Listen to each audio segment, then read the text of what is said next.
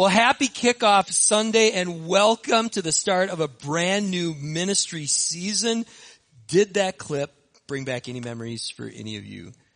Oh man, there was a day when that whole spin move that he did within the glasses thing, there was a day that wasn't ironic. That would make young ladies' hearts swoon and I tell you, times have changed. Times have changed. Well, today is a uh, part one of a brand new teaching series that we're calling Growing Pains. Here's the backstory for this series. A whole lot of the credit for the series goes to one of our members. His name's Dave Hanson. Dave has served as an elder at our church. He is now on our PRC, our Pastoral Relations Committee, and I love to spend time with Dave. Um, I love downloading as much of his wisdom as I can possibly receive. So, quick Dave story. Um, I'm now at the age, talk about growing pains, I am now at the age where a man's physicals get a little more personal. And uh, somehow, over the course of one of my conversations with Dave, it came up that I was about to have a colonoscopy, my first. And we started put two and two together. Um, we realized that I was going to have that very personal procedure at a place called MNGI, which is the same multi-site digestive healthcare center that Dave works for. So we're talking, Dave pulls up his app, and he says, which of the locations are you going to be at? I said, Vadnais Heights. He says, oh. He says, what day? I told him what day. He says, oh. He says, what time? I said, the time. He says, oh. He was going to be at the exact same clinic at the very same time that I was about to have that very personal procedure. Now, for the record, there is no one I would rather trust with my colon cancer screening than uh, Dave, but I'm very glad to, to have found out that he was only there to meet me in the recovery room. He wasn't there for that uh, very particular uh, moment. We didn't share that moment. Well, anyway, from, from time to time, what Dave will do, he'll send me a really helpful article. And there, there was a, a day, it was quite a while back, I think it was a couple years ago, he sent me an article from the Atlantic magazine with the headline, here's the headline, the nuclear family was a mistake. That was the headline. And that's the look that I had when I saw that too. I'm like, where are you going with this? Now it took me back a little bit, but because it came from Dave, I'm like, okay, there's a reason why he's sending this to me. So I gave it a read. And before we talk about the content of the article, if you're taking notes, I want to invite you to write this, this down. Was the nuclear family a mistake? Well, this article um, was one of many. If you go out there and and look for the type of content I'm about to tell you here about, you're going to find a whole lot of things that are written about this, spoken about this. Um, I just listened to a podcast actually this morning. We film on Tuesdays this morning. I listened to a podcast, and here's the gist of what they're getting at behind these provocative titles. The idea that a nuclear family, meaning mom, dad, and kids, the idea that that would begin to become something that we would isolate ourselves around is an idea um, that is really particular more to modern society, especially in the United States. The idea that we would attempt as nuclear families to be self-sufficient is really an idea. They're saying that does not set us up for success. If you try to do family in isolation, if you try to be self-sufficient, for one reason, there's just not enough hours in a day to do everything that's required for a family. Or enough money in the bank, you could say too. There's not enough time or money to care for one another, to keep up with all the household chores, or to meet all the demands if you try to do it yourself. Caring for your house and everything in it, caring for your property and everything on it, purchasing, preparing, and cleaning up from meals. That's a full-time job right there healthcare, dental care, mental health, childcare, education, sports, recreation, meaningful enriching activities. The list is endless. So here's the thing too, in some of these articles and some of these people are talking, they're saying, so what we do, we outsource it. Well, when you start to outsource all these things, hiring the coaches, hiring all these people, then all of a sudden your relationships are almost all transactional rather than connectional. And not only that, now your relationships are all spread out from all of these different organizations, departments, and people. This summer, actually right here at the studio, we were a host site for the Global Leadership Summit. And one of the keynote speakers, her name is Liz Bohannon, we're going to circle back to her at the end of this message. She had some sobering stats.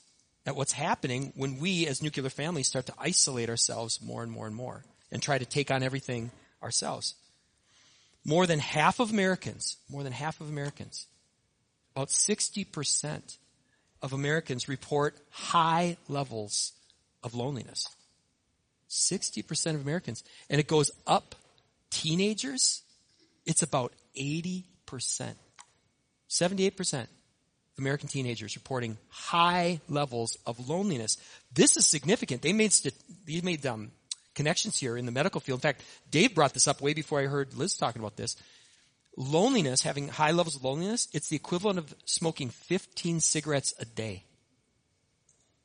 That's the, the, the toll that it takes on your health.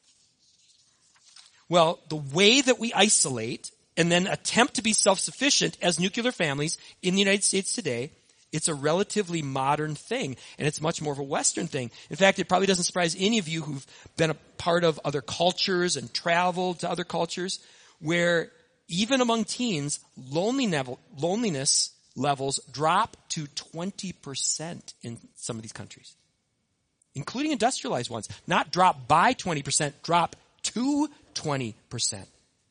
Because so many more of these nations, they try to do life more together. For thousands of years, people have been attempting to find different ways of, okay, how do we share some of the weight? How do we share some of the load? How do we be more connected? And the ways people have tried this have been from the extremes of, alright, we're all gonna be all in. Like nobody owns anything, we're all in this together from that extreme down to just, hey, we're trying to live more intentionally. We, we've seen over the centuries, we've seen just about every combination you can find. And if you know people, it won't surprise you to know that none of these on any part of the spectrum gets it perfect. Why?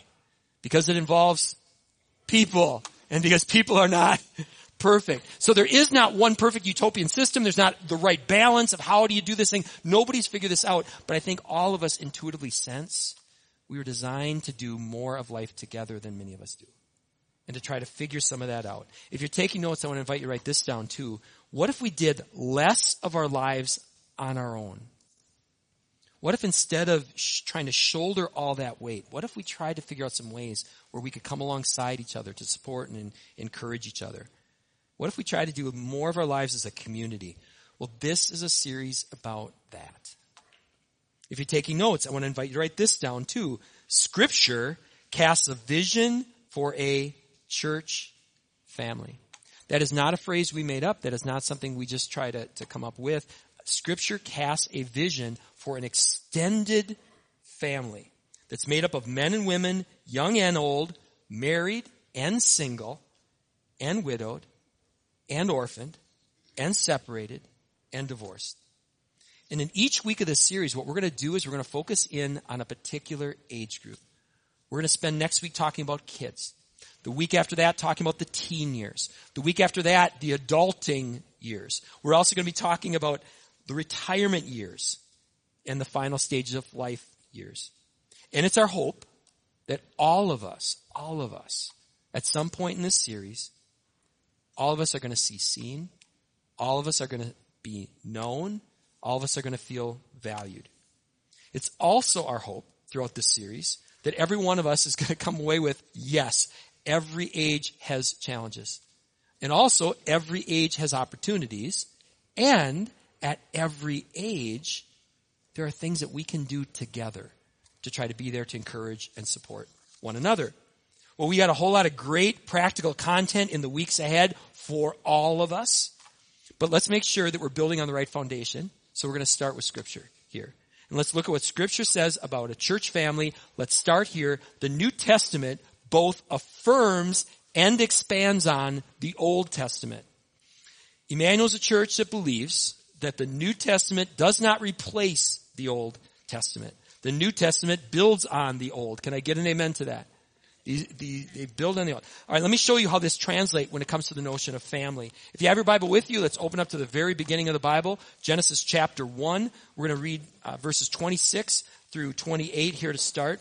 If you don't have a Bible, we invite you to go right now, hit pause, go to Bible.com. You can download a free Bible app there. It's an outstanding resource. All right, here we go.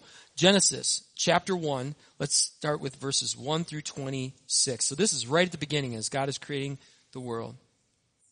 And God said, let us make man in our image, after our likeness, and let him have dominion over the fish of the sea, over the birds of the heavens, and over the livestock, and all over the earth, and over every creeping thing that creeps on the earth.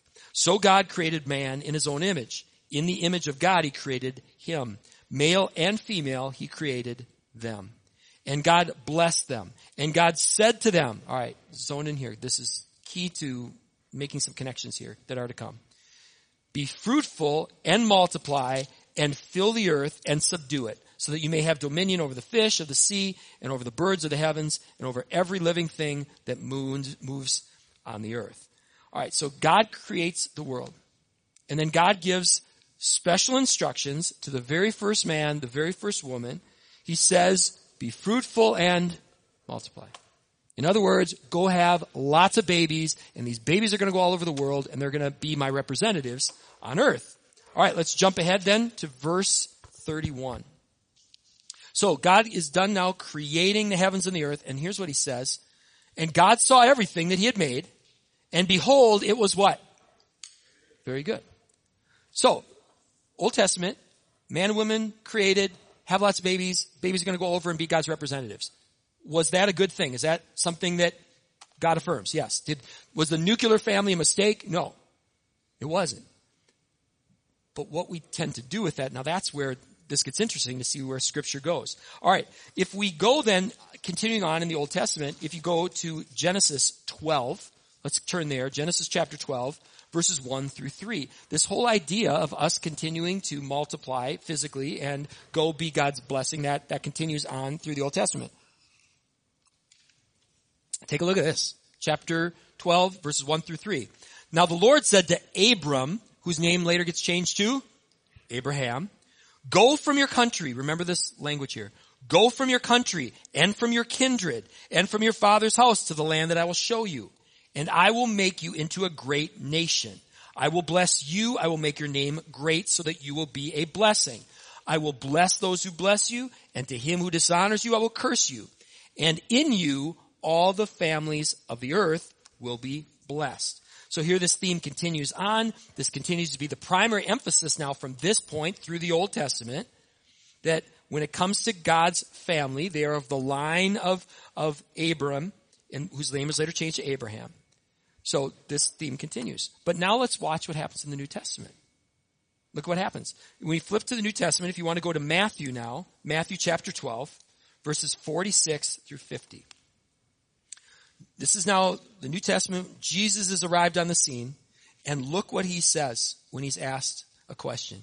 Matthew chapter 12, verses 46 through 50. While Jesus was still speaking to the people, behold, his mother and his brothers stood outside, asking to speak to Jesus. But he replied to the man who told him, Who is my mother? And who are my brothers?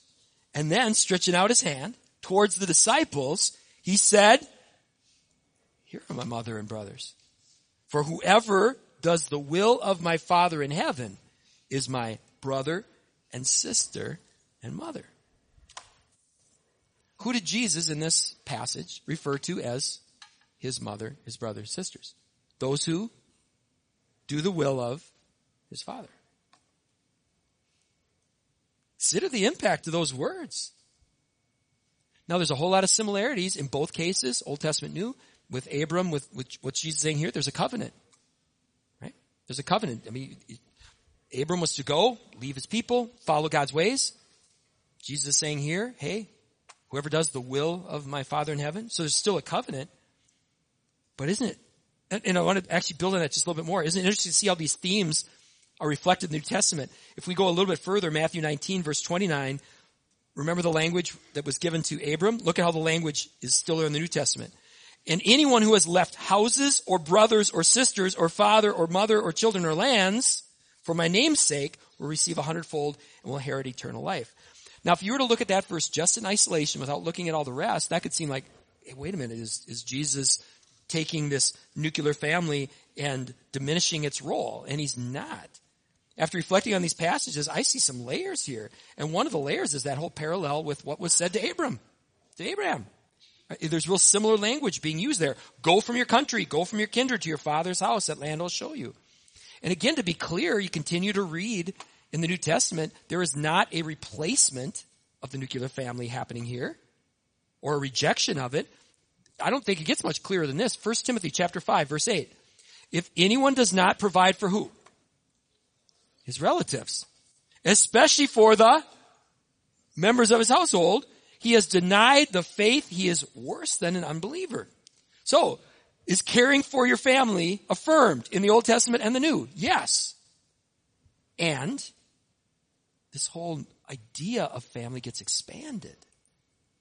It's now expanded. As are the instructions of how the expanded family is to multiply. Take a look at this. These are very familiar words. We come back to them a lot because they're so key to understanding so many things. Matthew 28 verses 19 through 20. Go therefore and make disciples of all nations, baptizing them in the name of the Father, Son, and the Holy Spirit, teaching them to observe all that I've commanded you. And behold, I'm with you always to the ends of the age. So now it's not just go make lots of babies. Now it's what? Go and make disciples. Who can make disciples? Everyone. Everyone all ages. It's not just limited to a very narrow age. It's not just limited to people who are married. It's all of us. This Great Commission is for all of us. Married, single, widowed, orphan, separated, divorced. All of us. The Great Commission now expands the multiplication mandate. In fact, as you continue to read, we did this not too long ago when we were in another series. Singleness is now highly affirmed in the Old, in the New Testament. In fact, you got Jesus himself, the apostle Paul serving as models. The Great Commission is something that all of us are commissioned to do at every age, regardless of whether or not you're married. And as the New Testament continues, now we see a bunch of un- imperfect people now trying to figure this out through the power of the Holy Spirit. And so in the book of Acts, especially chapter 2 and chapter 4, they, they, both those chapters conclude with these people, these followers of Jesus, devoting themselves to the apostles' teaching and to fellowship with one another. They're gathering in the temple. They're gathering in homes. They're pooling their resources. They're looking out to, for one another to the point where in the New Testament, like in the Old, it says there were no poor among them because they're looking out for one another. And the Bible says it was the Lord then that added to their number day by day those who are being saved. And you can continue to read on. You read all the way to Revelation. Go to Revelation 18. Go to 19. Go to 21 and 22. And we find that it's this new community that Jesus, the bridegroom, refers to as his bride. And that's who he's coming back for. His bride. This thing that scripture refers to as the church. And here's another thing about that community.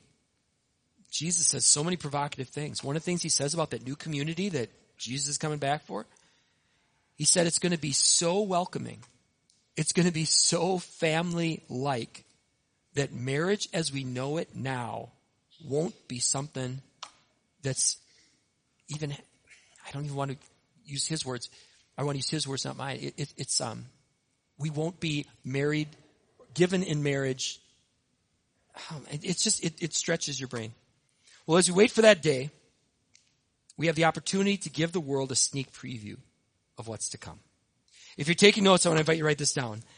Every age has its challenges and its opportunities. And we as a church family, we are able to come alongside one another to help with the challenges and help with the opportunities that are unique to each age. I came across one of those BuzzFeed articles not too long ago. And I think the timing was really good because the question they asked was, what's hardest about your current age? What's hardest about your current age? And maybe some of these responses are going to give you a glimpse into the people sitting next to you. Listen to some of these. Age 16. Everyone expects you to act like an adult, but treats you like a Can anyone relate to that? Anyone ever experienced that? How about this one? Age 19. I have no idea what to do with my life. Right around this age, there's often so much pressure to feel like I gotta figure everything out and what's next. And that can be really, really hard when you don't have a sense of what that is. Age 23. If you're a female, you're expected to have a partner and are questioned if you don't. And unfortunately, sometimes that gets amplified in churches.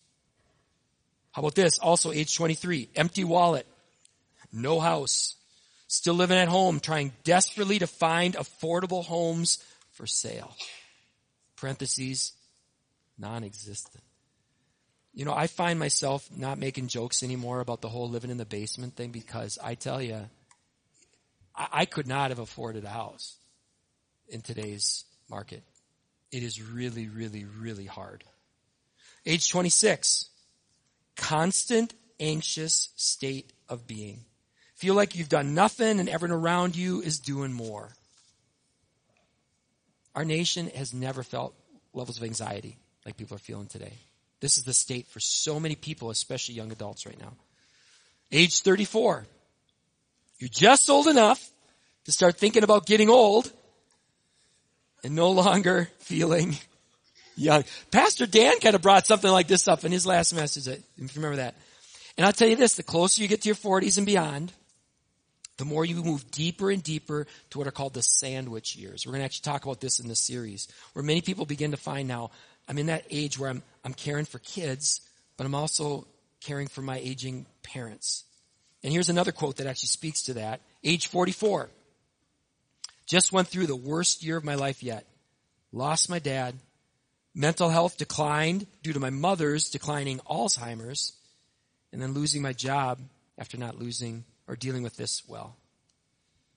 And not only as you're getting older do you start to feel the weight of all of that, around this age you also start to notice your body can't do what it used to do. Oh, Gary, I think, you all running on 96 today? I saw you out there. You're, you're, man, you're going. You're going. But for a lot of people, like here, age 47, I had to give up a few sports that I can no longer play safely. Here's one of the things too. The older you get, falls, falls can have a huge impact. They can be fatal. I, it's, well, I wasn't even, I wasn't thinking about Bob here. They, they become increasingly dangerous. Oh man, see we got object lessons right here for all this. Age 55. We've experienced so much change in our lifetime. We were here when there were no remote controls, there were no cell phones, no home computers, etc. To be honest, I kind of miss the days before technology. Can any of my 50 something peers or those who are a little older, can you relate to a lot of that, right? Age 57. How about this one? I'm 13 years from 70. Parents are gone. Cousins are all in their mid 60s. For those of you who are younger, try to imagine what that'd be like. To every year start to recognize I'm losing more and more of my friends. I'm losing more and more of my family members. This next one's a heart wrencher. Age 58. Hard to be single again. Imagine that. You felt like you found your person and then you no longer have that role in your life. We got one more. Age 71. My body is beginning its inevitable slowdown. Not happy. Not happy. Another one of the reasons why we're doing this series um, can be traced to Dr. Dave. Uh, he alerted me to that too. He, he, he follows so many trends and stats. And he was doing, looking at the stats for our area. He said Shoreview, where, where we meet on Sundays, Shoreview's getting older. Shoreview's getting older. There is a growing mission field, growing mission field among those who are in the later stages of life. Why do I say mission field? Do you know the suicide rate that's the highest in the United States, it's not teenagers. It's 85 and older. 85 and older, highest suicide rate. You know what the second highest suicide rate is? 75 to 84. Aging can be really, really hard. And a lot of people who are aging, they're suffering in silence. Imagine losing your independence. Imagine each year feeling like you're becoming more and more dependent like you were when you were a child. Imagine that. Imagine your eyesight failing. And then this one, I sat down with um, with one of the guys at our, our church, Rob, and um, he was just opening my eyes because he does a lot with the senior um, populations. He said, hearing, losing your hearing can even be worse in a lot of ways because you feel so isolated. And then there's the mind getting harder and harder to remember things. There's the fluctuations between clarity and confusion that come with dementia. And then there's Alzheimer's, which damages the brain itself. Which is why the vision that Jesus cast is so beautiful. Because as you remember, on the cross, one of the last things Jesus said, he looks down from the cross, he looks at his mom, and he says, Behold your son, referring to the Apostle John. Mom, he's going to look out for you. He says to John, Behold your mother. John, look out for my mom. Isn't that both powerful and beautiful at the same time? This vision that Jesus is casting. What if more and more of us took a step towards that vision? Where we're there for one another, looking out at each one of these stages, each one of these ages. What if, like we see in the book of Acts, we began to reorganize our lives around this extended family of faith? Gathering for services like this, like we're doing right now, to worship together, open our Bibles together, and then to help with the spiritual discipleship of one another's kids but also gathering in homes, coffee shops, on walks, sharing meals, helping out with projects. Now, to be clear, before we start getting idealistic notions in our head, it's hard. There's a reason why none of these models work perfectly. It's hard. It's messy. In fact, idealism, idealism can be a community killer. This is a quote from a man who laid down his life for his faith, Dietrich Bonhoeffer. He says this, those who love their dream of a Christian community more than they love the Christian community itself become destroyers of that Christian community. Even though their personal intentions may be ever so often honest, earnest, and sacrificial. God hates this wishful dreaming because it makes the dreamer proud and pretentious. Those who dream of this idol, idolized community demand that it be fulfilled by God, by others, by themselves. They enter the community of Christians with their demands set up by their own law, and they judge one another and God accordingly. I mentioned that I'd come back to Liz Bohannon before we closed. She is a very successful person by the world standards. She's a CEO. She's an author, influencer, podcaster. She's also a wife and mother if anyone could afford to do the whole, we're going to isolate and outsource, it's her. Instead, she's one of these people trying to figure out how do we live more intentionally together. What she and several people did is they bought several houses side by side. They got one backyard. The fence goes around all their backyard. And they're trying to do more life together. And she says it's hard. It's especially hard with a personality like her. She's got strong opinions. She doesn't like to ask for help. Can anyone relate to any of those things?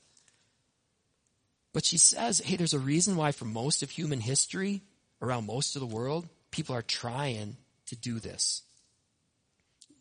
And she said, it, it's going to require us to do things like this. Be willing to go first.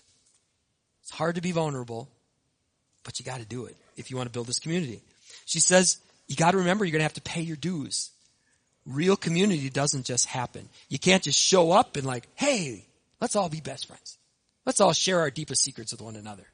Let's all let ourselves open up our lives to all the mess that's going on. That doesn't just happen overnight. And she also says this. You're never going to find or be the perfect friend. And so you got to give yourself grace. You gotta give other people grace. Be a better listener. Be a kinder, more caring person. I like that idea. Next steps. Next steps. And Emmanuel, we're all about the next steps. Even small steps add up over time, don't they? Even small steps add up over time. So what's yours? As we start this brand new ministry season, as we enter into this series now, we're going to be looking at the, the challenges and opportunities of every age and how we can be there for each other. What's your next step? How can you help us build the community that we want to be a part of? All of us. Here's some ideas. Number one, for those of you watching online and who are able to attend, be our guest. Come, join us. Give us, a, give us a shot. And come and try to get to know us better and for us to get to know you. If you've been attending, your next step might be to find your people. And there are a lot of ways to do that. Go to Emmanuel.church slash fall. We got a list of groups and activities of things we're offering. If you're not sure where to start, go to Emmanuel.church slash next. Fill out that online connection card. Say, hey Katie, Katie is our connections lead. Hey, Katie, I'd love to get more connected. Can we talk? For some of you, your next step might be to join a team. Now you're going to notice that we put bullets, bullets here and not numbers because these don't have to go in this order. For a lot of people, they found their people by first joining a team. It, it, it, it can work in all kinds of orders. All right. If you've been here for a while, here's a step you might want to consider. Explore membership. What does it mean to enter into a covenant with one another. We have our next membership event Monday, October 30th. You could go right now, emmanuel.church slash fall, find the Explore membership uh, box and click that. And here's one more way that you can help us build this community that we all want to be a part of. That is to invite and welcome guests. Bringing it full circle. Now I was gonna say, that this was something that you could do if you're already connected. If you're already connected, hey, look for new people to welcome, invite somebody. This is for all of us. Because think about this. You don't know somebody. They don't, you know, you know someone who's not yet going to church. Invite them. Now you know somebody. Right? It's built in. And if you're new, someone else is new, great chance for you to get to know some people too. So this is for everyone, that last one as well. Again, there's going to be a real cost to community takes an investment on our part, but it's worth it. And that brings us to our last talk point, this one. We are better together. Does that sound familiar from the last series? In Espanol, es juntos es mejor. Very good for someone who fell down and knocked his head. That was really good. But it was in Mexico, so those are the memories that come back, right? Yeah, yeah, yeah. You know, it, it would be, together is better. It would be so much easier It'd be so much easier. Just find a bunch of people that think like you do that are your age and then just grow old together as a church. That's a lot easier than trying to do intergenerational. Whole lot easier. But it's not better. And I, you know, as we close, I can't help but think of the baptism service that we just did. Jesus said what? Go and make disciples of all nations, baptizing them. This outdoor baptism service that we just had, I love it. I love it that we are baptizing kids as young as 10. And then some others all the way up to not 10 anymore. It's easier to do things in isolation. It's easier to do things with one age group. It's easier to do things with everyone who already sees things the way you do. But it's not better. It's not better. So let's press into these challenges over the next few weeks together of each age. Let's talk about what we can do to help one another, support one another, and let's ask as a church family, how can we do that? Well, let's pray, and then we're going to introduce many of you. This is going to be a new song. Um, we're going to introduce you to a song that we'll probably sing more than once throughout this series. It talks about how we've got one God for all of us as a as a family. Let's pray. Lord, we are so thankful that you don't invite us to easier, you invite us into better. And we pray that throughout this series, you're going to help us to really either remember what it was like to go through an age, or if we haven't been there yet, to be able to just imagine what it could be like so that we can have that empathy for one another and we can be even, come even more inspired than we are now. To be there, encouraging, supporting each other through the good times and the bad. We pray this in Jesus' name, and all God's people said.